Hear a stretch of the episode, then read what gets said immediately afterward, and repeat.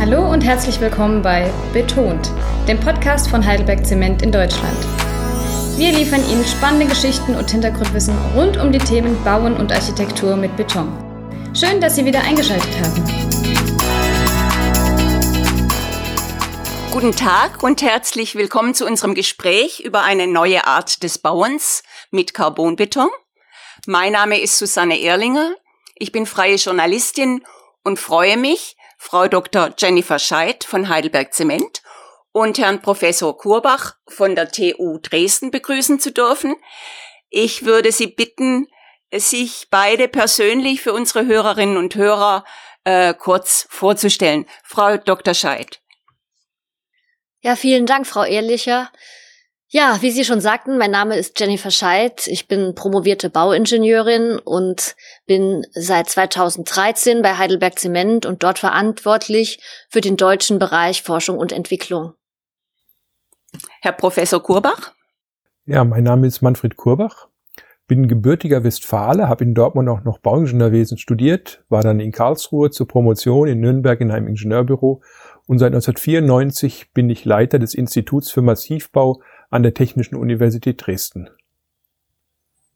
Das haben wir beide auch gemeinsam, Herr Kurbach, dass wir beide in Karlsruhe promoviert haben.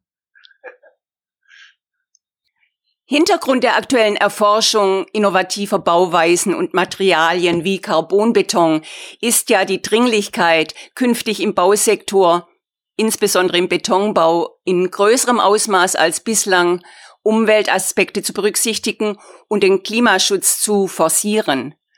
Bevor wir in das Thema allerdings einsteigen, inwieweit innovative Betonkonstruktionen, wie etwa mit Be Carbonbeton, das Ziel der Nachhaltigkeit vorantreiben und unterstützen, möchte ich doch gerne ein paar Grundlagen klären.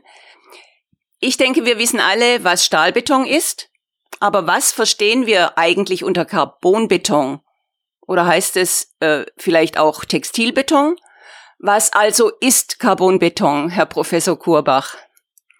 Ja, dann gucken wir uns nochmal den Stahlbeton zunächst an. Es ist eine Kombination aus zwei hervorragend geeigneten Materialien, die im Verbund fantastisch wirken. Beton hat eine hohe Druckfestigkeit, äh, kann also Druckspannungen sehr gut und wirtschaftlich aufnehmen. Da Beton aber eine sehr geringe Zugfestigkeit hat, braucht man in einer Konstruktion auch noch ein Material, äh, zur Aufnahme dieser Zugkräfte. Und das war eben die letzten 150 Jahre dann der Stahl. Äh, und im Verbund sind die beiden wirklich sehr, sehr gut. Mit einer kleinen Ausnahme. Stahl kann korrodieren. Da wollte ich gerade darauf hinweisen. Ich dachte bislang, es wäre eine ideale Symbo äh, Symbiose.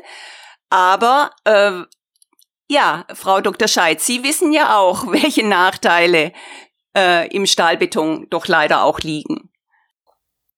Ganz genau. Das Problem, äh, das Professor Kurbach schon angesprochen hat, ist, dass der Stahl im Beton zwar sogenannt passiviert ist, das heißt gegen Korrosion geschützt, allerdings durch verschiedene Einflüsse aus der Umgebung äh, eine Korrosion ausgelöst werden kann und ähm, da hat er natürlich den Nachteil, wenn es erstmal zur Korrosion der Bewährung kommt, ist natürlich auch die Tragfähigkeit des Stahlbetons gefährdet. Ist es nicht auch so, dass dieser Stahl entsprechend dick ummantelt sein muss von dem Beton? Und das Ganze dann ein sehr schweres, massives Bauteil wird? Ja, man braucht eine gewisse Betonüberdeckung, damit tatsächlich der Stahl dort drin entsprechend geschützt wird. Äh, diese Schutzwirkung basiert zum einen auf dem hohen pH-Wert des Betons, aber eben auch auf der Dicke, die um den Beton, um den Stahl herum ist. Das sind also draußen bei Brücken vier oder fünf Zentimeter. Äh, jetzt ist es nur so, dass durch die sogenannte Carbonatisierung, also Aufnahme äh, des CO2s durch den Beton, dieser pH-Wert von außen kommend sinkt. Und dieser Carbonatisierungsprozess, der dauert unterschiedlich lang, aber nach 40, 50, 60 Jahren kann es sein, dass diese sogenannte Carbonatisierungsfront den Stahl erreicht. Und in dem Moment kann Korrosion beginnen. Und das Problem ist dann, dass das Korrosionsprodukt ein größeres Volumen hat als der vorher dort vorhandene Stahl.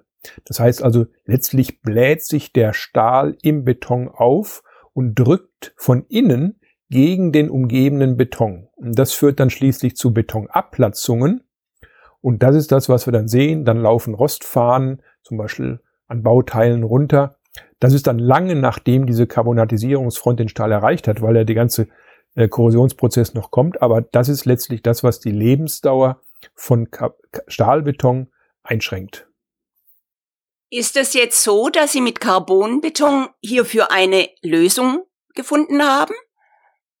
Ja, und ich gehe mal noch ein bisschen zurück. Denn die Tatsache, dass Stahl korrodieren kann oder rosten kann, das ist eigentlich seit Anfang an bekannt. Und es gab jetzt über die letzten 100, 120 Jahre immer wieder Vorschläge, wie man das Problem vielleicht anders lösen könnte. Ein ganz berühmter äh, Stahlbetonprofessor Fritz von Emperger hat zu Beginn des 20. Jahrhunderts die Behauptung aufgestellt, dass das ideale Bewährungsmaterial im Beton Holz ist. Wir wissen heute, dass er damit nicht ganz recht gehabt hat, aber er hat schon durchaus erkannt, äh, dass man sich woanders noch umschauen muss. Äh, lange Jahre war dann auch Glas im Gespräch und wir haben tatsächlich 1994 auch mit Glasfasern begonnen, die in den Beton einzulegen als lange Fasern, also nicht als Schnipsel, wie das ja schon seit den 70er Jahren der Fall ist, sondern als Endlosfaser. Äh, haben aber natürlich das Problem, dass Glas auch nicht unbedingt alkalibeständig ist. Es gibt zwar das sogenannte alkaliresistente Glas, AR-Glas, äh, von dem wissen wir, dass es deutlich länger im Beton hält als normales Glas, aber das kann man nicht wirklich garantieren. Und es war Anfang der 2000er Jahre, äh, wo wir erkannt haben, dass durch die Preisentwicklung des Carbons es immer interessanter wird, jetzt sich mit Carbon zu beschäftigen. Äh, der Absolutpreis pro Kilo ist für Carbon zwar immer noch relativ hoch, aber bezogen auf die Leistungsfähigkeit ist Carbon heute bereits günstiger als Stahl. Und Carbon hat einen großen Vorteil. Es ist völlig inert gegenüber allen anderen Materialien. Mit anderen Worten, flapsig ausgedrückt, es hat überhaupt keine Lust, sich mit irgendetwas zu verbinden. Zum Beispiel auch nicht mit Sauerstoff. Was zum Beispiel dann eben so einer Korrosion entsprechen würde. Das heißt also, Carbon ist tatsächlich sehr, sehr dauerhaft. Und da es jetzt nicht geschützt werden muss im Beton, kann man die Betondeckung auf das Maß reduzieren, das man braucht, um die Kräfte in das Carbon einzuleiten. Und das sind bei uns tatsächlich nur noch wenige Millimeter. Darf ich mal fragen, wie ich mir diese Carbonbewährung vorstellen muss? Ist das äh, ein Netz oder ein Tuch? Ja, mittlerweile gibt es verschiedene Bewährungsformen. Ähm, als ich vorhin sagte, wir haben mit Glas angefangen, damals haben wir Gelege hergestellt. Äh, Gelege heißt also, dass es wie eine grobe Gardine etwa aussieht, aber nicht, dass diese einzelnen Fasern wie bei einem Gewebe so wellenförmig auf und ab gehen, sondern bei einem Gelege liegen die einzelnen Fasern alle gestreckt vor und werden dann übereinander gelegt, zum Beispiel in 0 und 90 Grad Richtung. Und dieses Gelege läuft dann in eine riesengroße Nähmaschine und wird mit einem Nähfaden miteinander verbunden, sodass das, was herauskommt, tatsächlich wie eine sehr grobe Gardine bezeichnet werden kann. Dann wird es aber noch getränkt, denn wir wollen natürlich, dass auch dieses Material dann einen Verbund eingeht mit dem Beton. Dafür brauchen wir eine Tränkung und gleichzeitig sorgt die Tränkung dafür, dass es relativ steif wird, sodass man also eine steife Gardine hat. Das ist eine Bewährungsart und die andere ist, dass natürlich Carbonfasern auch zu Stäben zusammengefasst werden können, die wiederum auch dann äh, zusammengehalten werden, zum Beispiel durch ein Epoxidharz, so dass wir Stäbe haben, so mit Durchmesser von sechs, acht oder zehn Millimetern, die vom äußeren Erscheinungsbild eine Verwandtschaft haben zu den Stahlstäben, die wir jetzt reinlegen, nur dass sie bei gleicher Tragfähigkeit viel, viel dünner sind. Ähm, ich wollte mal fragen, kann eigentlich jeder Beton Carbonbeton. Ich habe gelesen, Textil- oder Carbonbewehrung eignet sich besonders für die Verarbeitung in Systemen ultrahochfester Betone. Stimmt das? Oder vielleicht, Frau Dr. Scheid, wissen Sie da mehr dazu? Letzten Endes, ähm, wenn man nochmal auf, auf den Carbonbeton schaut, mit, im Hinblick auf Ressourcenschonung, ja, äh, natürlich ist Carbonbeton oder Carbonbewehrung kombinierbar mit jeder Art von Beton. Das ist ganz klar. Wenn aber das Ziel äh, ist, mit diesem Beton Ressourcen einzusparen, dann ist ja das übergeordnete Ziel, möglichst schlank zu bauen. Und ähm, nun ist es natürlich so, dass je fester ein Beton ist, also je widerstandsfähiger, ähm, desto dünner und schlanker können sie mit diesem Beton auch bauen. Deshalb eignet sich der ultrahochfeste äh, Beton natürlich auch in besonderem Maße für den Einsatz in Carbonbeton im Hinblick auf die Maximierung der Schlankheit des Bauteils und damit natürlich auch im Hinblick auf die maximale Ressourceneinsparung. Grundsätzlich aber können sie Carbonbewehrung mit jeder Art von Beton kombinieren. Ja, auf die Nachhaltigkeit werden wir nachher noch viel stärker eingehen. Ich wollte kurz auch noch mal fragen, ähm, Vielleicht noch mal kurz zur Historie zurückgehen. Am Anfang, Herr Professor Kurbach, hatten Sie ja die Sanierung und Verstärkung von maroden Betonbauten im Fokus. Etwa Brücken oder bekannte Schalenbauwerke aus den 60er Jahren beispielsweise. Und es gab ja auch andere Protagonisten, also nicht nur die TU Dresden. Vielleicht könnten wir das kurz erwähnen. Ja, äh, es geht eigentlich zurück auf ganz frühe Arbeiten von Professor Offermann von Institut für Textiltechnik an der TU Dresden. Der hatte noch aus DDR-Zeiten Erfahrung mit dem sogenannten Malimo-Verfahren. Das war die Technik, äh, die in der DDR verwendet wurde, zum Beispiel um Gardinen herzustellen, wo man also solche groben, offenen Strukturen herstellen konnte. Äh, und diese Idee hatte er geteilt mit dem Professor Wulforst von der RWTH Aachen. Und so sind diese beiden Universitäten zum Zentrum der damals Textilbetonforschung geworden. 1999 äh, hat uns die DFG zwei Sonderforschungsbereiche genehmigt, einen in Aachen, einen in Dresden. Der Dresdner hatte den Schwerpunkt Verwendung von Textilbeton zur Verstärkung vorhandener Strukturen und in Aachen wurde der Schwerpunkt gelegt auf neue Strukturen.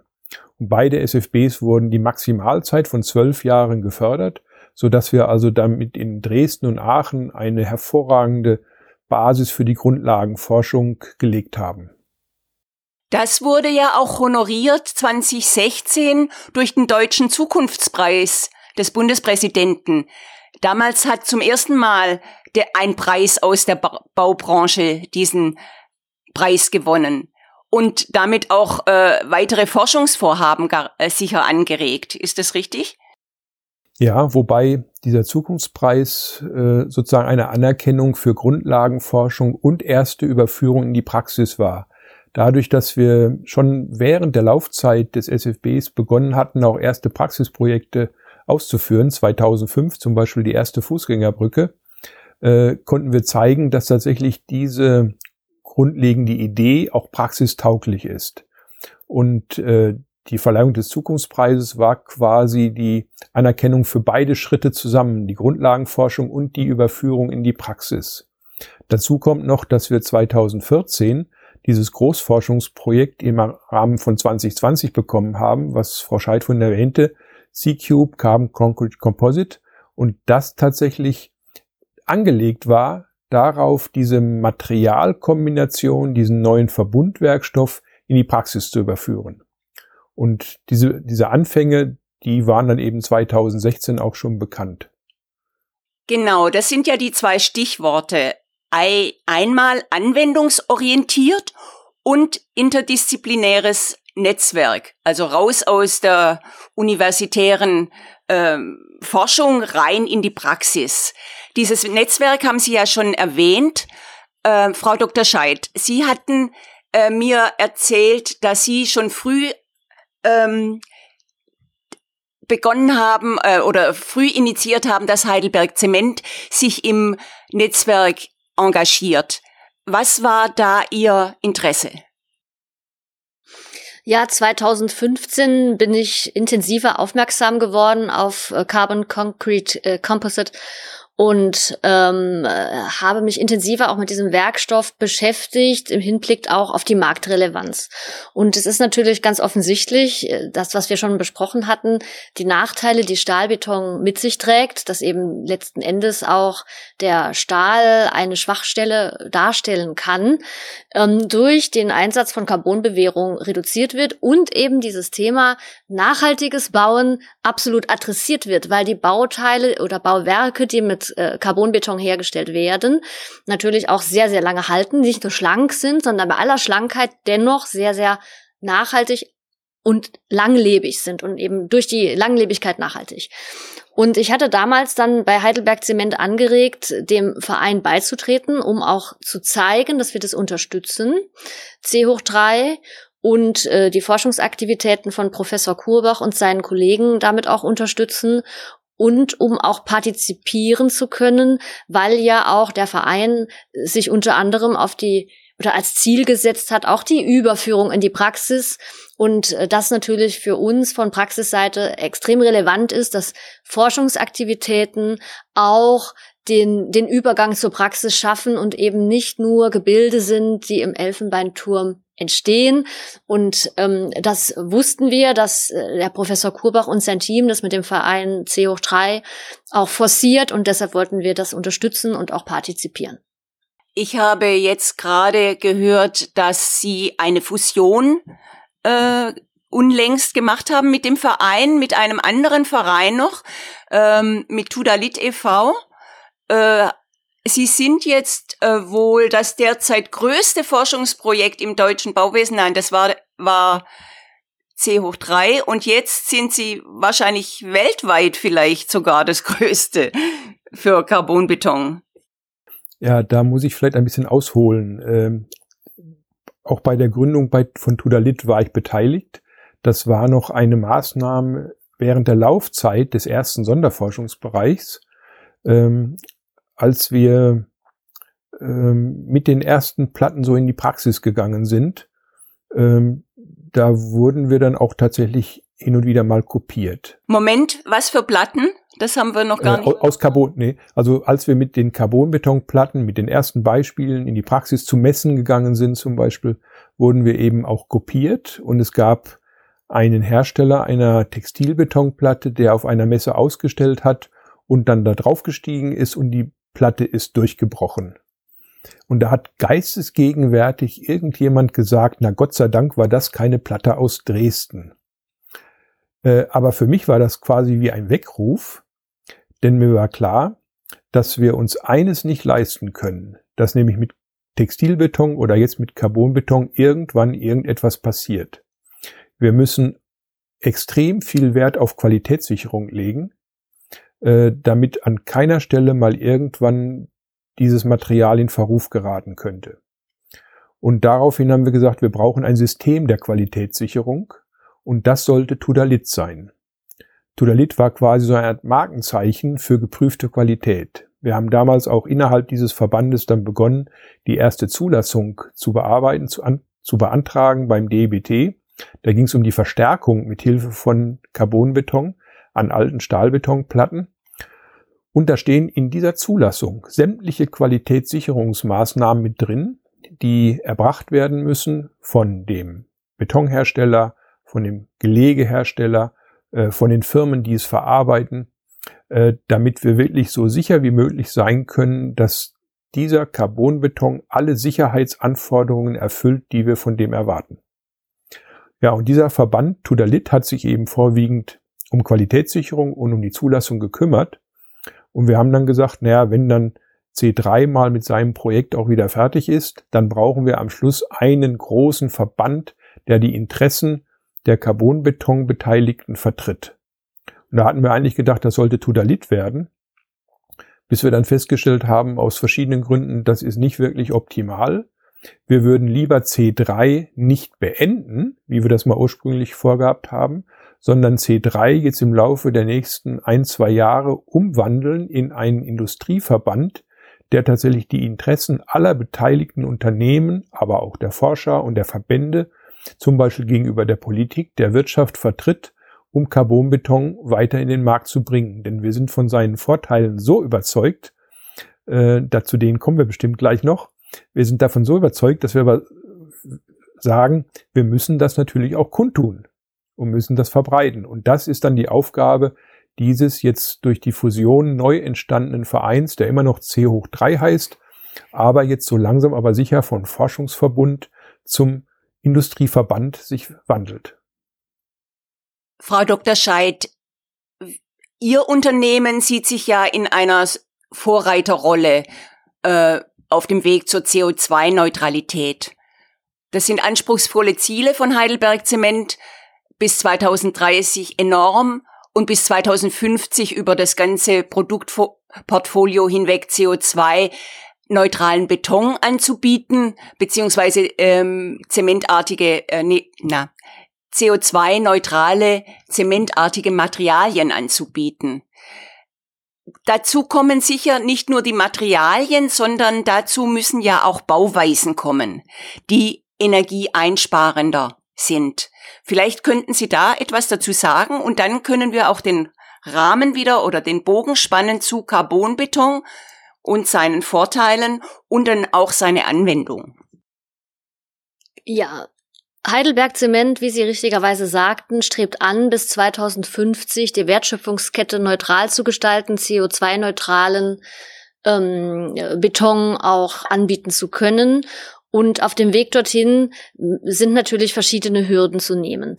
Letzten Endes wird es auch nur funktionieren, wenn der komplette Kreislauf über die Wertschöpfungskette die Dekarbonatisierung an allen Stellen auch beinhaltet. Letzten Endes geht es darum, CO2 im Klinker zu reduzieren, Klinker im Zement zu reduzieren, Zement im Beton zu reduzieren und Beton im Bauteil zu reduzieren. Dann haben wir auch schon, abgesehen von all den Maßnahmen, die natürlich auch unabhängig davon äh, in dieser Wertschöpfungskette ähm, ähm, unternommen werden über äh, Carbon Capture und Utilization oder Storage Maßnahmen und natürlich auch Einsatz zum Beispiel ähm, von Sekundärbrennstoffen äh, oder der Abänderung von Zementen, die Rezeptur entsprechend angepasst. Wie ich sagte, haben wir die Herausforderung, weniger Beton im Bauteil. Letzten Endes sind wir dann direkt beim Carbonbeton, mit dem ich schlank bauen kann, weil ich keine Rücksicht mehr auf die Bewährung, auf die Stahlbewährung nehmen muss. Die Carbonbewährung korrodiert nicht, das heißt, ich muss sie nicht schützen durch den umgebenden Beton, sondern ich kann sie rein äh, aus konstruktiven Gründen ähm, äh, entsprechend im Beton konzipieren und kann schlank bauen. Kann man denn Zahlen nennen? Also wie viel Prozent weniger Beton man braucht, wie viel Prozent weniger CO2 äh, entsteht? Lässt sich das messen oder lässt sich da eine Aussage machen? Ja, können wir machen. Ähm, es hängt natürlich jetzt stark vom Bauteil ab, äh, das wir uns jetzt anschauen. Äh, wir haben es relativ leicht, ungefähr 50 Prozent Beton einzusparen. Und wir haben bei manchen Konstruktionen die Möglichkeit, bis zu 80 Prozent Beton einzusparen. Das ist so ungefähr äh, die Bandbreite dessen, was hervorragend erreicht werden kann. Dadurch, dass wir jetzt keinen Stahl mehr im Beton liegen haben, auch nicht in diesem weniger Beton, äh, brauchen wir auch nicht mehr diesen hohen pH-Wert. Das heißt, wir können auf andere Bindemittel umsteigen, brauchen keinen CEM1 mehr, sondern können auf alternative Bindemittel gehen, die bei ihrer Herstellung deutlich weniger CO2 ausstoßen oder erzeugen. Ähm, das bedeutet, wenn ich 50 Prozent Beton spare, kann ich ungefähr 70 Prozent CO2 einsparen. Das heißt also, ich habe zwei große Vorteile, ich spare jede Menge Ressourcen, über die haben wir jetzt noch nicht so detailliert gesprochen, aber ich brauche natürlich auch weniger Sand, der in manchen Gebieten der Erde schon sehr knapp wird. Äh, ich spare also nicht nur Ressourcen, sondern reduziere auch den CO2-Ausstoß.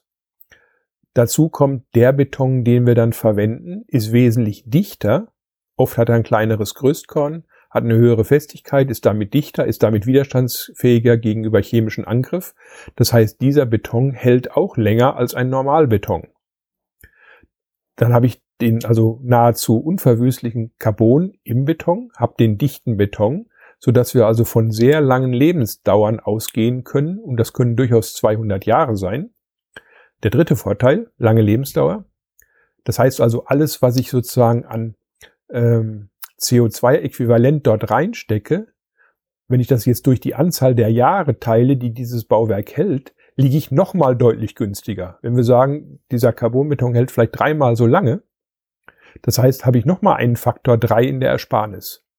Und dann kommt noch hinzu, dadurch, dass die Bewährung, die wir dort reinlegen, wenn es sich um Gelege handelt, beweglicher ist als eine Stahlmatte, die ja doch nur mit viel Mühe gebogen werden kann, kann ich ganz andere Geometrien herstellen. Der Traum, den Beton in jede beliebige Form gießen zu können, die er ja bereit ist anzunehmen, kann ich jetzt auch mit Bewährung versehen und damit architektonisch eine neue Formensprache schaffen.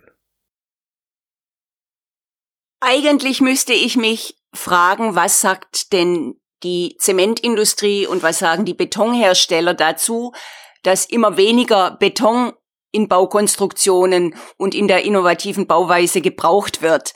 Aber da haben Sie sicher eine gute Antwort, Frau Dr. Scheidt, weil inzwischen ähm, weiß man ja, man braucht andere, bessere, leistungsfähigere Produkte.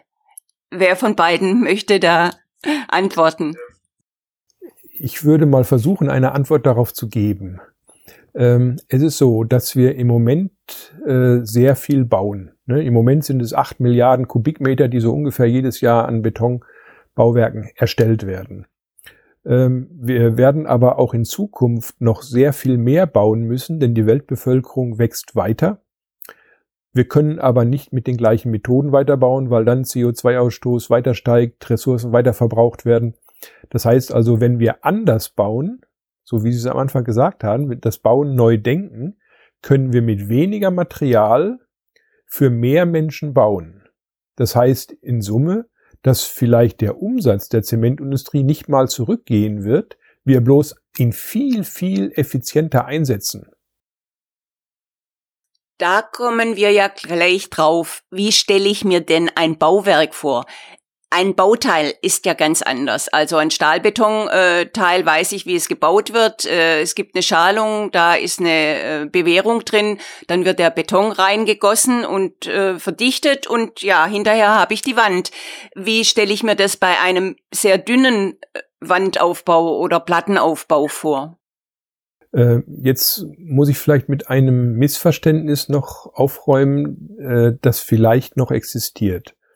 Äh, wir können zwar sehr viel dünner bauen und können mit viel weniger Material bauen. Aber was wir zum Beispiel nicht aufgeben wollen, können und dürfen, ist zum Beispiel Steifigkeit. Äh, wenn ich zum Beispiel eine Decke aus Carbonbeton herstelle, dann würde ich mir aufgrund der Festigkeit vorstellen können, dass die bloß noch wenige Zentimeter dick ist. Nicht mehr 18, sondern von der Halt oder von der Tragsicherheit vielleicht bloß noch vier oder fünf Zentimeter. Aber wenn sie über diese Decke gehen würden, dann würde die schwingen und die wird sich durchbiegen. Und ich glaube nicht, dass man das gut verkaufen könnte. Das heißt also, wir brauchen weiterhin Steifigkeit und Steifigkeit erreicht man im Wesentlichen nur über Dicke. Das heißt also, wenn im Einfamilienhaus die Decke 18 Zentimeter dick ist, dann wird sie das in Zukunft auch noch sein, aber sie wird nicht komplett aus so einem Beton sein wie heute. Denn wir brauchen nur Beton auf der Oberseite, zum Beispiel, wenn das äh, ein positives Moment ist. Ich brauche oben Beton für die Druckkraft und ich brauche unten vielleicht ein, zwei Zentimeter Beton, wo die Carbonbewährung drin ist. Und dazwischen brauche ich ein Material, das die beiden auf Querkraft verbindet. Das sollte aber dann nach Möglichkeit eben kein so hochfester Beton sein, sondern im Extremfall würde da, ich nenne es mal ein mineralischer Schaum reichen. Zum Beispiel Infraleichtbeton von Heidelberger Zement. Und diese Kombination macht es dann tatsächlich aus, dass man die gleiche Qualität hat, was Steifigkeit, Durchbiegungsverhalten anbelangt und trotzdem jede Menge Material spart.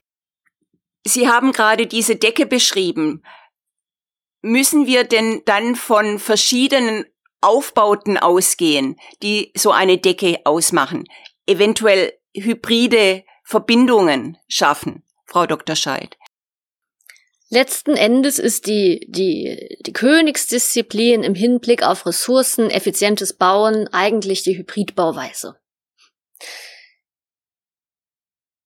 Unterschiedliche Baustoffe haben unterschiedliche Vorteile und unterschiedliche Nachteile. Es gibt eigentlich nicht den ultimativen Baustoff. Auch Carbonbeton ist natürlich nicht der ultimative Baustoff. Besonders ressourcenschonend werden Baustoffe, wenn man sie entsprechend ihrer Vor- und Nachteile miteinander auf technisch sinnvolle Weise verbindet. Ein Beispiel ist zum Beispiel eine Brücke, die aus dem äh, hybriden Aufbau Carbonbeton und Infraleichtbeton, wie der Professor Kurbach äh, das sagte, entstanden ist. Es sind viele, viele Kombinationen vieler verschiedener Baustoffe und auch verschiedener Betone denkbar, um am Ende bestmögliche Ressourceneffizienz bei bestmöglicher Nachhaltigkeit und gleichzeitig optimaler Tragfähigkeit zu generieren. Ähm, ist das das, was unter dem Prinzip Form follows force verstanden wird? Ist das da ein Stichwort? Absolut, absolut. Das ist genau der, der Punkt, dass letzten Endes ähm, zum Beispiel, wie Professor Kobach das schon sagte, dieser sehr, sehr hochtragende Carbonbeton dann auch tatsächlich nur noch dort eingesetzt wird, wo er benötigt wird. Zum Beispiel, um sehr, sehr hohe Kräfte abzuleiten oder natürlich, weil er eben auch nicht das Problem hat, dass die Stahlbewährung angegriffen werden kann, weil die Carbonbewährung eben inert im Baustoff liegt, wo zum Beispiel auch ähm, starke Umweltbedingungen herrschen. Und dort, wo sie diese Anforderungen nicht haben, ein anderer Beton oder sogar ein ganz anderer Baustoff in Ergänzung äh, hinzugezogen werden kann. Sie haben gerade eine Brücke erwähnt, die aufgebaut ist aus verschiedenen Schichten, Carbonbeton und Infraleichtbeton von Heidelberger Beton aus äh, München. Das ist, glaube ich, ein Forschungsvorhaben gewesen, glaub, ähm, was jetzt als Exponat oder als äh, Ergebnis eine Brücke erbracht hat, die im Deutschen Museum in München stehen wird oder ausgestellt wird, eine Art äh, Ausstellungsbrücke, die zeigt, wie filigran leicht und geschwungen Brücken künftig sein können. Professor Kurbach, vielleicht könnten Sie dieses äh, Forschungsvorhaben kurz äh, schildern und auch den, äh, die Brücke äh, ja, kurz vorstellen. Ja, das war ein sehr großes, koordiniertes Programm von der Deutschen Forschungsgemeinschaft, ein sogenanntes Schwerpunktprogramm, das über viele Jahre lief. Äh, der Titel dieses Schwerpunktprogramms lautete oder lautet, es läuft immer noch, Leicht bauen mit Beton. Ähm, was zunächst wie ein Widerspruch klingt. Denn wer glaubt schon, dass man mit Beton wirklich leicht bauen kann? Unsere Aufgabe war es, zu beweisen, dass da was dran ist, dass das geht. Und es gab viele einzelne Projekte im Rahmen dieses Schwerpunktprogramms und diese Brücke, die jetzt im Deutschen Museum in München aufgebaut worden ist, demonstriert die Ergebnisse mehrerer dieser Projekte. Äh, diese Brücke hat eine Gesamtspannweite von 9,50 Meter, äh, ist als Sprengwerk ausgeführt, sodass also der Oberbau letztlich ein Dreifelträger ist und an dieser Brücke wurde quasi alles optimiert, was man machen kann, um so schlank wie möglich zu bauen. Das hat dazu geführt, dass die Brücke in der Mitte tatsächlich bloß eine Dicke von sechs Zentimetern hat. Jetzt ist es so, dass dann die beiden Sprengwerke aus hochfestem, aus Carbon, hochfestem Carbonbeton bestehen, äh, in beide Richtungen leicht gekrümmt sind, so dass es ein optimaler Kräfteverlauf in diesen beiden Streben ist. Und der Überbau selber besteht aus drei Schichten. Wir haben auf der Unterseite eine dünne Schicht aus Carbonbeton äh, gewutet. Diese Teile wurden als Fertigteile vorher hergestellt. Äh, die wurden mit den Streben zusammen dann in München aufgebaut und dann wurde vor Ort der Infraleichtbeton aufgebracht und nach dessen Erhärtung kam noch eine weitere Schicht obendrauf, eben jetzt nochmal eine Schicht Carbonbeton die dann allerdings natürlich oben eben war.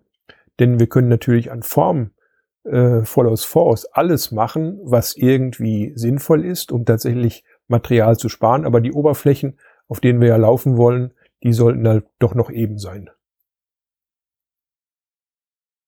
Ähm, vielleicht zum Verständnis nochmal. Infraleichtbeton. Wenn ich mir einen kleinen Würfel Infraleichtbeton 10 mal 10 mal 10 vorstelle, dann wiegt er ja nur 0,8 Kilogramm, habe ich mir sagen lassen. Während wenn ich einen hochfesten Beton komprimiert habe, auch 10 mal 10 mal 10, dann wiegt der, glaube ich, ich weiß nicht, über 2,5 Kilo, also fast das Dreifache. Das heißt, ähm, bei dieser Brücke ist natürlich diese Kombination, diese Hybridbauweise das Entscheidende, äh, auch vom, vom Gewicht her. Ist das richtig? Genau so ist es. Äh, wir haben in dieser Zwischenschicht eben Infraleichtbeton, weil er im Grunde die perfekten Eigenschaften hat, um die beiden Carbonbetonflächen oben und unten miteinander zu verbinden. Äh, wir müssen ja Querkräfte übertragen. Für die Querkräfte reicht dieser, ich nenne das mal, mineralische Schaum äh, aus. Er muss keine großen Zugkräfte übernehmen, sondern nur so viel, wie tatsächlich auch für diese Verbundverbindung nötig ist. Deswegen braucht man nicht so viel Material. Es ist ja auch mineralisch, der Infraleichtbeton. Äh, wir haben also sozusagen nur ein mineralisches Material, aber mit verschiedener Dichte. Einmal die hohe Dichte, wo ich die hohen Kräfte übertragen muss, und einmal die geringe Dichte, wo geringe Kräfte übertragen werden müssen. Der Vorteil von einem reinen Hybridbaustoff aus mineralischen oder aus rein mineralischen Baustoffen ist natürlich auch dessen Rezyklierbarkeit.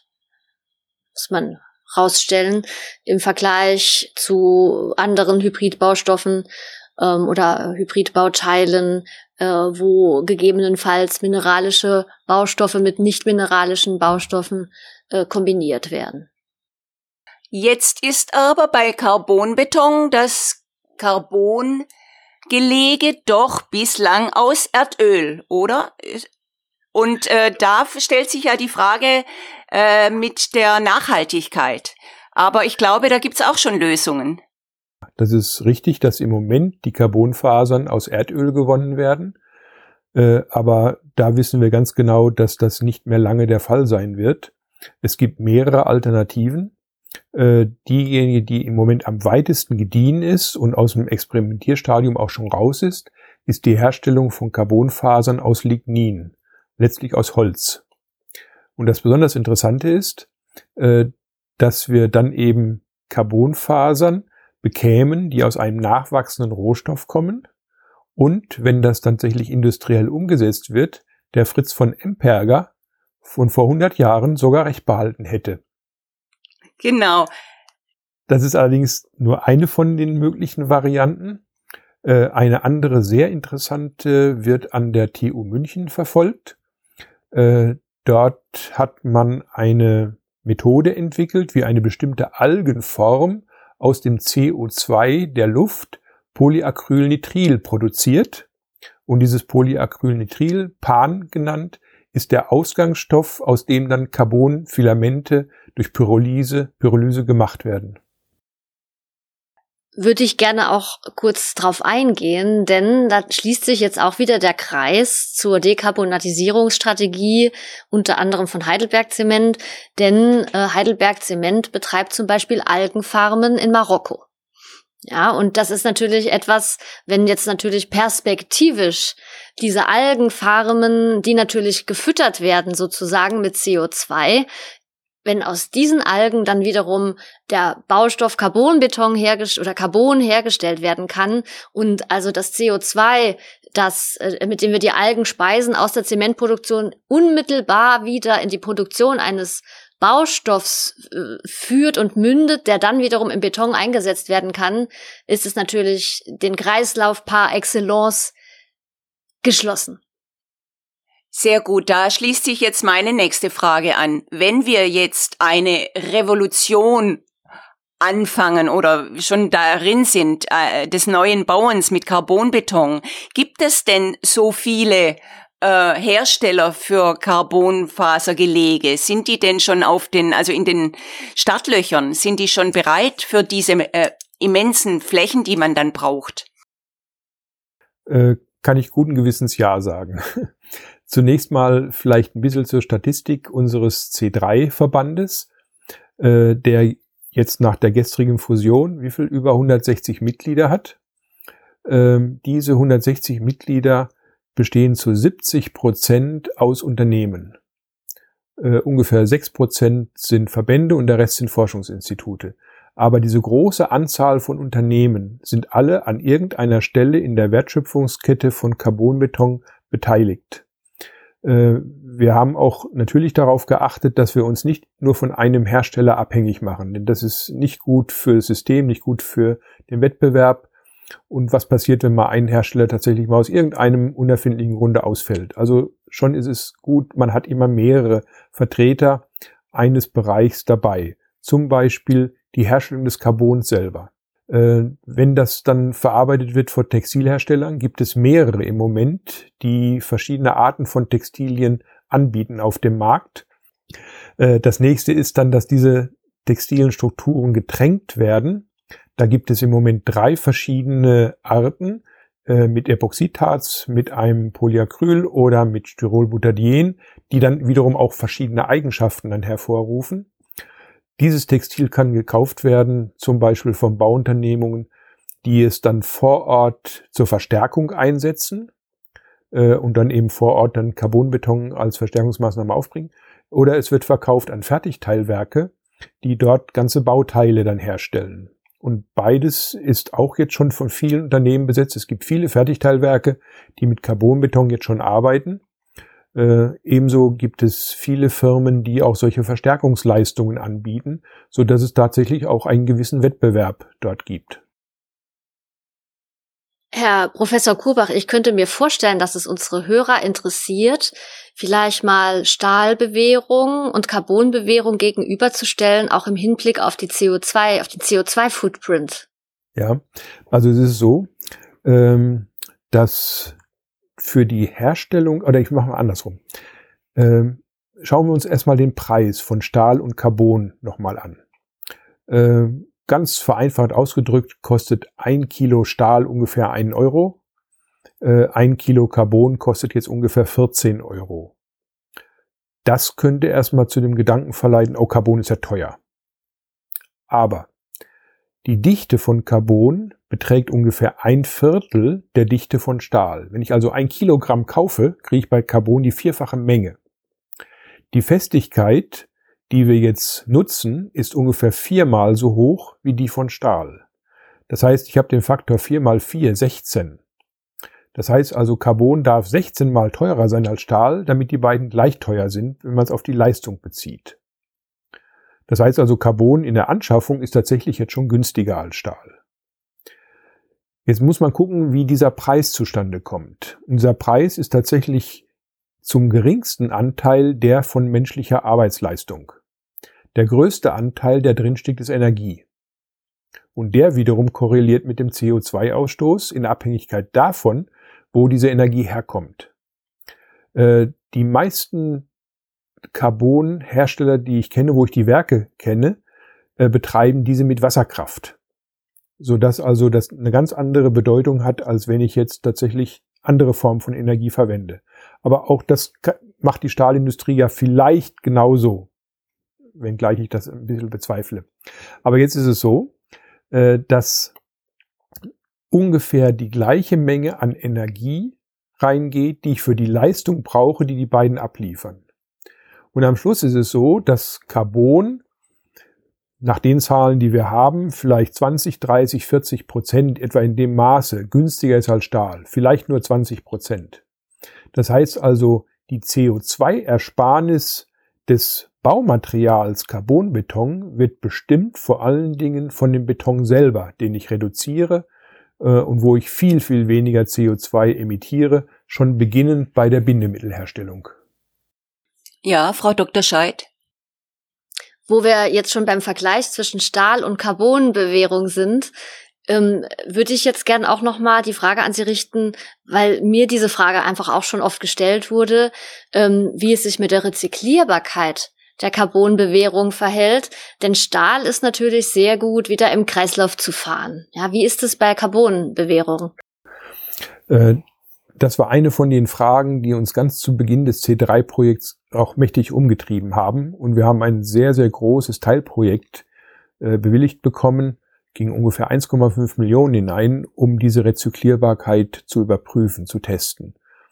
Ähm, das Gesamtergebnis, es wurde am Schluss, nachdem viele Teiluntersuchungen durchgeführt worden sind, ein kleines Gebäude aus Carbonbeton gebaut, nur um es gleich anschließend wieder auseinanderzunehmen. Ähm, es wurde die extremste Form des Recyclings untersucht, nämlich die Zerschredderung dieser Teile. Denn muss ich gar nicht erwähnen, die beste Form der Rezyklierung ist, das gleiche Bauteil möglichst lange zu verwenden.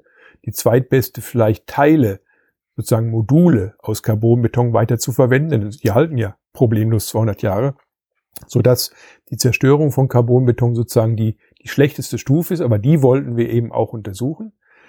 Äh, es wurde geschreddert und dann wurde eine Trennung vorgenommen von Carbon und äh, Textil oder von Carbon und Beton äh, und die gelingt zu in einer Größenordnung von etwa 99 Prozent. Das sind kamerabasierte Systeme, mit denen man das teilen kann. Das ist also nicht über die Dichte, denn die beiden sind ja zu ähnlich, als dass man das da machen könnte. Äh, aber es gibt für ganz andere Anwendungen solche kamerabasierten Systeme, mit denen diese Trennung hervorragend funktioniert. Den Betonreststoff kann man wieder verwenden als Zuschlag, als Gesteinskörnung für den nächsten Beton. Und diese Schnipsel, die aus dem Carbon entstanden sind, die so zwischen fünf und zehn Zentimeter lang sind, die können wieder verarbeitet werden und es kann ein neues Garn daraus hergestellt werden. Und beim allerersten Versuch, wo wir das gemacht haben, die Textiltechnik ist da natürlich zuständig, der Chokri Sherif, äh, bei dem ersten Versuch, den wir da gemacht haben, haben wir eine Festigkeit von 90 Prozent der Festigkeit der alten Faser erreicht. Und wenn ich bedenke, dass es der erste Versuch war, finde ich das schon ganz schön gut. Das heißt also, es ist eindeutig belegt, dass Carbonbeton hervorragend rezyklierbar ist. Sehr gut. Jetzt würde ich gern ein bisschen in die Architektur gehen. Wir wissen jetzt, äh, was wir mit äh, ähm, Carbonbeton machen können, aber wir wissen noch nicht, wie sich die Architektur darauf einstellen muss weil es ja ganz neue und andere Möglichkeiten gibt. Eine Frage wäre, äh, äh, haben wir mehr Fertigteile künftig? Ähm, ich würde mal Ihre letzte Frage zuerst beantworten. Äh, die Art und Weise der Herstellung wird sich tatsächlich verändern. Jetzt kennen wir äh, eigentlich zwei Teile, die oft nicht viel miteinander zu tun haben. Fertigteile auf der einen Seite und Ortbetonherstellung auf der anderen Seite. Aller Wahrscheinlichkeit nach wird, werden wir beim Carbonbeton weniger Betonage auf Baustellen haben. Ausnahme die Verstärkung vorhandener Bauwerke, das geht natürlich nur vor Ort. Äh, tatsächlich wird sich Carbonbeton aber wahrscheinlich vor allen Dingen durch Fertigteile verbreiten. Äh, das hängt zum einen damit zusammen, dass ich da sehr viel sorgfältiger die Bewährung anordnen, verlegen kann und betonieren kann. Und Qualität spielt eben eine große Rolle. Wir haben es nicht mehr mit einem Low-Tech-Werkstoff zu tun, wo man dann einfach so sieht, eben da werden ein paar Schalungen hingestellt, Stahl, Stahl reingemacht und Beton reingekippt, was quasi jeder kann. Das Herstellen von Carbonbeton ist eher eine Hightech-Disziplin. Und die sehe ich tatsächlich viel, viel eher im Fertigteilwerk. Äh, was es auch wahrscheinlich öfter geben wird, ist dann die Kombination, wie man es bei der Brücke in München jetzt gesehen hat, da werden erst die grundlegenden Fertigteile mit hoher Präzision und genau vorgegebener Krümmung im Fertigteilwerk hergestellt, auf der Baustelle exakt angeordnet und dann wird durch eine Zusatzschicht eben vor Ort aufgebracht. Das heißt also, die Herstellverfahren werden sich aller Wahrscheinlichkeit nach deutlich zum Fertigteilwerk hinbewegen. Die Frage zur Architektur ist jetzt viel interessanter. Was kann man denn jetzt alles machen? Äh, und wir haben den Vorteil, dass eben auch von Anfang an schon immer Architekten äh, sich mit diesem Baustoff beschäftigt haben, sowohl hier an der Universität wie auch in der Praxis. Und ein wunderbares Beispiel ist die Zusammenarbeit mit dem Professor Henn, äh, Architekturbüro in München, Berlin, China, ähm, der sich auch ganz früh damit beschäftigt hat. Und wir haben gemeinsam eine ganze Reihe von Entwürfen erstellt. Und den letzten, den wir gemeinsam gemacht haben, den setzen wir jetzt um mit dem Carbonbetonhaus Cube. Äh, das ist das erste Gebäude, das jetzt komplett aus Carbonbeton erstellt wird, ist gerade im Bau. Es besteht aus zwei Teilen, einem Teil einer Box, die mit Standardelementen, tatsächlich ein Doppelwandsystem aus Carbonbeton im Fertigteilwerk hergestellt wird. Die werden ab nächste Woche, wenn alles gut geht, montiert. Äh, und dann das zweite Teil ist der sogenannte Twist, äh, eine doppelt gekrümmte Schale, die auf der einen Seite eine Wand darstellt, auf der anderen Seite, am anderen Ende desselben Bauteils eine Decke und die symbolisiert, wir können Decken, wir können Wände und wir können alles dazwischen. Äh, das heißt also, das ist eine gekrümmte Struktur, auch tragend, auch recht aufwendig in der Herstellung, sicherlich jetzt nicht das Standardbauteil der Zukunft, aber auf jeden Fall ein Beleg oder Beweis dafür, wie flexibel dieses Material in Zukunft eingesetzt sein wird und es wird tatsächlich so etwas wie eine neue Formensprache in der Architektur geben, die auf den Carbonbeton zurückgeht. Das klingt ja alles sehr vielversprechend. Jetzt aus der Praxis einer Bewohnerin einer Wohnung möchte ich wissen, wie ich mit Carbonbeton denn weiterhin meinen, meine Wärmedämmung hinkriege. Kommen da wieder meine hybriden äh, Bauteile ins Spiel? Oder ähm, Doppelwandelemente, also Wandelemente, die ausgegossen werden mit einer anderen Art äh, von Material? Genauso ist es. Bisher haben wir einfach dicke Betonwände genommen und haben gesagt, naja, dieser Beton ist für alles so halbwegs gleich gut. Der kann die Kräfte übernehmen, für einen Schallschutz sorgt er, äh, für einen Brandschutz sorgt er, ähm, bisschen dämmend ist er auch, also von allem ein bisschen, aber auch nicht richtig perfekt. Deswegen ein bisschen Wärmedämmung brauche ich noch extra. Jetzt gehen wir eher den Weg zu sagen, jede Aufgabe, jede bauphysikalische Aufgabe und jede statische Aufgabe soll von dem Material erledigt werden, das sie am besten kann. Und das ist dann eben auch die Zukunft wirklich solcher Hybridwände, Decken, Elemente. Wie werden denn die, wie wird denn der studentische Nachwuchs darauf vorbereitet, äh, dass es jetzt Carbonbeton gibt und dass damit völlig neue Möglichkeiten in der Architektur möglich sind? Ja, das ist ja der Vorteil, dass diese Bauweise im Wesentlichen an Universitäten entwickelt worden ist. Und ähm, Sie alle kennen das Humboldtsche Bildungsideal, forschend zu lehren oder lehrend zu forschen, was eben wirklich nur an den Universitäten stattfindet. Und äh, tatsächlich sind bei uns die Studierenden von einem sehr, sehr frühen Zeitpunkt involviert, sowohl in die Arbeiten im Labor wie auch in der Lehre selber. Das heißt also, das wird jetzt in der Lehre auch schon alles weitergegeben, aber ich glaube, den größten Gewinn haben die Studierenden, indem sie an Projekten mitarbeiten, meistens als Hiwis, aber dann tatsächlich auch vor Ort im Labor sehen, wie etwas hergestellt wird, was es für Eigenschaften hat, welche Tragfähigkeit, welche Duktilität, was ganz wichtig ist. Also tatsächlich führen wir die Studierenden quasi während ihres Studiums da jetzt schon drauf hin. Aber wenn wir dann nur das tun würden, würden wir natürlich zu wenig tun. Denn was machen wir mit all den Menschen, die schon fertig sind mit dem Studium? Äh, wir können ja jetzt nicht warten, bis all die Studierenden, die wir jetzt haben, dann mal in der Praxis sind und das dann anwenden. Dann vergehen 40 Jahre, bis es einmal sich durchgemändelt hat. Das heißt also, wir legen ganz viel Wert auf Ausbildung der Praktiker. Egal, ob das Architekten, Ingenieure, Baufirmen sind, äh, die alle können hier auch lernen, mit diesem Material umzugehen. Die Baufirmen können zum Beispiel Zertifikate bekommen, damit sie nachgewiesen haben, dass sie mit diesem Material, das eben sehr sensibel ist, auch umgehen können. Und ergänzend hierzu vielleicht, wir haben auch immer wieder als Heidelberg Zement Kooperationen mit Hochschulen oder mit Universitäten und betreuen zum Beispiel auch äh, in Kooperation mit Universitäten gemeinsame äh, Forschungsarbeiten, also Abschlussarbeiten, studentische Masterarbeiten, Bachelorarbeiten oder äh, nehmen Praktikanten auf. Das heißt, auch wir suchen natürlich ähm, den Link zu Universitäten, auch zum studentischen Nachwuchs, um eben Forschung, Lehre, aber auch Praxis hier äh, zu unterstützen und zusammenzuführen.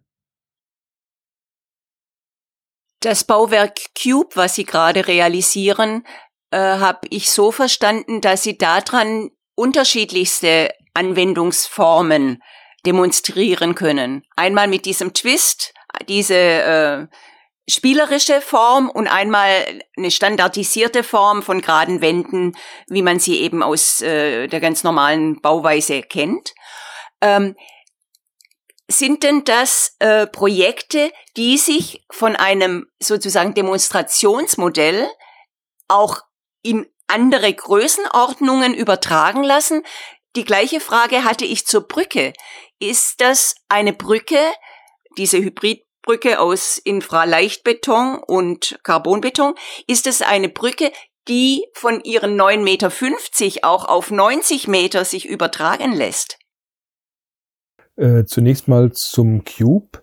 Ähm, die Fertigteilelemente, die die Box bilden, sind solche Standardelemente, dass man sie tatsächlich auch in jeder beliebigen Stückzahl zu anderen Bauwerken zusammensetzen könnte. Äh, das ist tatsächlich im Fertigteilwerk so weit schon automatisiert worden, dass man da eben tatsächlich das auch als äh, für, für große Bauwerke verwenden kann. Die Schale, der Twist, ist nur ein Beispiel. Wir wollen ja jetzt nicht, dass alle Bauwerke aussehen wie der Twist. Äh, würde ja ganz schnell sehr langweilig werden. Das heißt also, dieser Twist zeigt eigentlich nur die Möglichkeiten, die wir haben, äh, in teilweise ziemlich extremer Form. Äh, das heißt also, auch einfach gekrümmte Schalen äh, lassen sich natürlich zukünftig sehr, sehr viel leichter machen, äh, so dass also dieser Teil des Cube eher beispielhaft steht. Bei Brücken sprechen Sie ein ganz sensibles Thema an. Ähm, eine Brücke muss tatsächlich für jeden Ort neu entworfen werden. Äh, es gibt nur ganz wenige Systeme, wo man sagen könnte, da kann man mal eine Brücke standardisieren und kann die dann fünfmal bauen. Äh, solche Standardisierungsversuche hat es immer wieder gegeben. Nehmen wir mal bei der Standardüberführung einer Autobahn, zum Beispiel durch einen Wirtschaftsweg. Äh, da gibt es einheitliche Typen, aber selbst die lassen sich auch nicht jedes Mal einfach nur kopieren. Jedes Mal ist der Baugrund ein anderer, so dass die Widerlager anders gegründet sein müssen. Äh, aber eigentlich muss jede Brücke sich an den Ort anpassen, an dem sie sich befindet. Äh, und was man übertragen kann, auf jeden Fall ist das Prinzip des hybriden Bauens aus steiferen und festeren Schichten und leichteren und weniger festen Schichten. Äh, das kann ja auch durchaus eine, eine viel häufige Wiederholung geben. Äh, denken Sie zum Beispiel an Perlmutt, äh, ein wunderbares Beispiel aus der Natur, von dem viele eben sich fragen, warum ist das zum einen so beweglich und dauerhaft eine per Perlmuttschale besteht aus vielen abwechselnd vorhandenen Schichten aus organischen und anorganischen Baustoffen. Halt auf einem ganz kleinen Maßstab. Aber deswegen ist Perlmutt so etwas Besonderes. Äh, warum nicht diese Prinzipien auch tatsächlich im Bauwesen anwenden, wenn es zum Vorteil des gesamten Bauwerks ist? Und dann kann eine Brücke plötzlich nach diesem Prinzip München gebaut werden, sieht aber völlig anders aus. Wir stellen uns das Entwerfen von solchen Bauwerken künftig ja als einen digitalen Prozess vor. Ist das richtig? Also gut, Sie können natürlich immer noch Ihren Entwurf auf ein Blatt Papier bringen, aber äh, diese Formung, diese Bögen, das müssen Sie doch dann alles mathematisch oder beziehungsweise digital dann berechnen und umsetzen. Also sehr deutlich sieht man das bei dem Twist-Element des Cubes. Ähm, die Idee, die war tatsächlich erstmal mit einem wirklich dicken Bleistift auf dem Papier. Aber es war schon relativ schnell klar, dass es zum Beispiel eine doppelt gekrümmte Schale sein soll mit geraden Erzeugenden, damit sie einfach zu schalen ist. Äh, diese, nennen wir es mal, mathematische Vorgabe war jetzt durch ein entsprechendes Programm sehr viel leichter umzusetzen, als wenn man da noch viel jetzt gezeichnet hätte. Und dann konnten wir an diesem Modell in dem Computerprogramm natürlich auch verschiedene ja, Längen dieser Verdrehung dann ausprobieren, äh, letztlich verschiedene Krümmungen ausprobieren.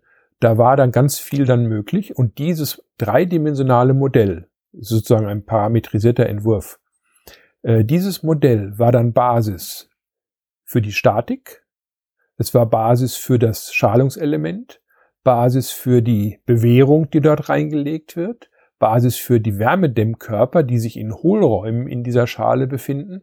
Alles wurde quasi aus dem gleichen Programm heraus abgeleitet und die Herstellung dieser Styroporblöcke ist tatsächlich auch wiederum von Robotern gemacht worden, die von demselben Programm die Daten bekommen haben. Also bei dem Projekt hat sich die Digitalisierung tatsächlich von Entwurf, mal abgesehen vom, von der ersten Idee, aber vom Entwurf bis in die Fertigung durchgezogen. Ähm, ich denke, dass man hier auch nochmal benennen sollte, dass ohnehin das Baugewerbe sich zunehmend digitalisiert. Ja, also wir sehen das ja an vielen, vielen Stellen und wir sehen das auch im Fertigteilsektor. Wir haben auch das Stichwort BIM, Building Information Modeling. Das heißt, vom digitalen Entwurf, die Statik wird heutzutage sowieso mit Hilfe von finite Elemente Methoden, also sowieso schon digital abgewickelt. Wir haben die digitale Planung und häufig hatten wir dann ja den Bruch zur Herstellung, die dann vergleichsweise manuell war oder eben egal ob im Fertigteilwerk oder auch auf der Baustelle. Und wir sehen jetzt zunehmend die Digitalisierung dieser Schnittstelle, ja, und die Digitalisierung auch dieses dieses Herstellungsprozesses. Das heißt, ähm, das, was der Professor Kurbach angesprochen hat, dass es ein Material ist, das eigentlich prädestiniert für die Fertigteilherstellung ist, geht absolut d'accord und in Einklang mit der zunehmenden Digitalisierung auch des Herstellungsprozesses im Bauwesen. Eine weitere Form der Herstellung ist ja zum Beispiel äh, die additive Fertigung. Und auch da greift die Digitalisierung voll durch. Mit der additiven Fertigung meinen Sie das, was der Volksmund äh, Beton aus dem Drucker meint? Ist das richtig? Ja, so ist es. Ja. Genau so ist es. Und mittlerweile gelingt es sogar schon, den Carbonbetonbau als additives Fertigungsverfahren zu sehen. Das heißt also, auch die Carbonfasern werden mit gedruckt. Dann ist es kein Gelege mehr, sondern dann ist die Faser. Äh das sind kontinuierliche Fasern, die dann durch einen speziellen äh, Spritzenkopf mit eingefügt werden. Wir sehen das beim 3D-Druck ja auch. Das ist immer noch dieses Problem, häufig ungelöste Problem des, äh, der, der Bewährungsintegrierung in den, in den Druckprozess gibt. Und eine Möglichkeit, den zu adressieren, ist natürlich der Einsatz von Fasern. Jetzt ist immer die Frage, welches Material an Fasern äh, nimmt man. Stahl, äh, wir haben vorhin die verschiedenen Vor- und Nachteile von Stahl ja diskutiert. Und Carbonbeton beziehungsweise Carbonbewehrung ist natürlich eine hervorragende, äh, ein hervorragendes geeignetes Material, auch wenn es darum geht, 3D-gedruckte Bauteile zu bewähren und eben entsprechend zu verstärken. Das könnte ja dann bedeuten, dass Heidelberg Zement irgendwann mal einen Heidelberg Zement Carbonbeton anbietet und Carbonbeton nicht wie Stahlbeton äh, eine Bauweise ist, sondern Carbonbeton ein fertiges Produkt ist oder ist es nicht möglich. Also bislang sehe ich das so, man hat einen Hochleistungsbeton und man hat die Gelege, aber so wie Sie das jetzt beschrieben haben, könnte die Zukunft ja auch noch was anderes bringen. Was natürlich denkbar ist, dass es in Analogie zu Stahlfaserbeton auch carbonbewehrte Betone gibt. Allerdings hat der Herr Professor Kurbach ja schon ausgeführt, dass es hauptsächlich wir über eine Produktion im Fertigteilbereich sprechen. Das heißt, äh, Transportbeton mit Carbonbewehrung würde ich eher nicht sehen. Was sind denn Ihre Visionen, wenn Sie jetzt über Carbonbeton nachdenken? Wenn Sie mich fragen? Ja, wo, wo führt die Reise hin? Ja, ähm, da komme ich nochmal auf die Motivation zurück. ähm, diese unglaubliche Menge an CO2 oder klimaschädlichen Gasen, die wir zurzeit mit der Bauindustrie und mit dem Nutzen der Bauwerke ausstoßen. Wir haben in Deutschland einen Anteil im Bruttoinlandsprodukt von ungefähr sechs Prozent, bei den Investitionen von zehn Prozent. Aber beim Ausstoß der klimaschädlichen Gase liegen wir bei 40 Prozent. Ähm, eine andere Zahl haben wir, wenn wir uns die Forschungsaktivitäten anschauen im Bauwesen und vergleichen die mit den Forschungsaktivitäten in anderen Branchen. Da ist der Anteil der Bauindustrie und der Bauforschen an den Universitäten extrem niedrig. Das heißt also, wir haben eine Riesenschere zwischen dem, was wir im Moment verursachen und dem, was wir selber an Forschung dazu beitragen, das zu lösen. Und das mit einem Segment von zehn Prozent ungefähr aller Investitionen. Und tatsächlich ist es meine Vorstellung oder wenn Sie so wollen, die Vision, dass wir diese Riesenschere zusammenführen, dass der Anteil der klimaschädlichen Gase in der Bauindustrie auf Null geht, dass wir es tatsächlich zu einem klimaneutralen Bauen schaffen. Und da wir auch nicht unendlich viele Ressourcen haben, ist der zweite Teil der Vision auch ein ressourcenarmes oder ein materialneutrales Bauen. Damit hätten wir ein klimaneutrales und materialneutrales Bauen. Das ist sicherlich noch ein weiter Weg dorthin.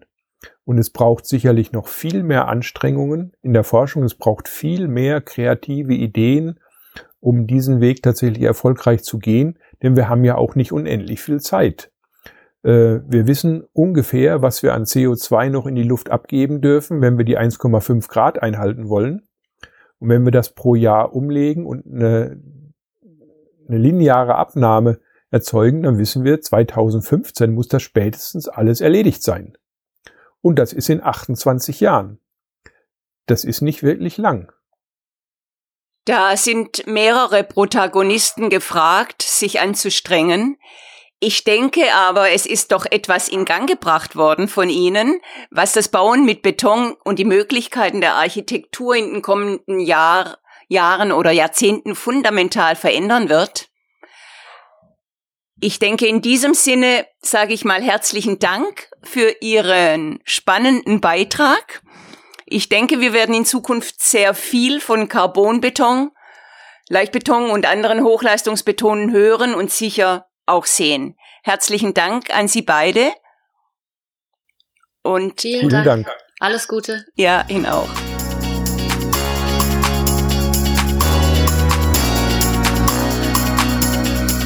Wenn Ihnen unser Podcast gefällt, dann abonnieren und liken oder schreiben Sie uns, welche Themen Sie interessieren. Bis zum nächsten Mal.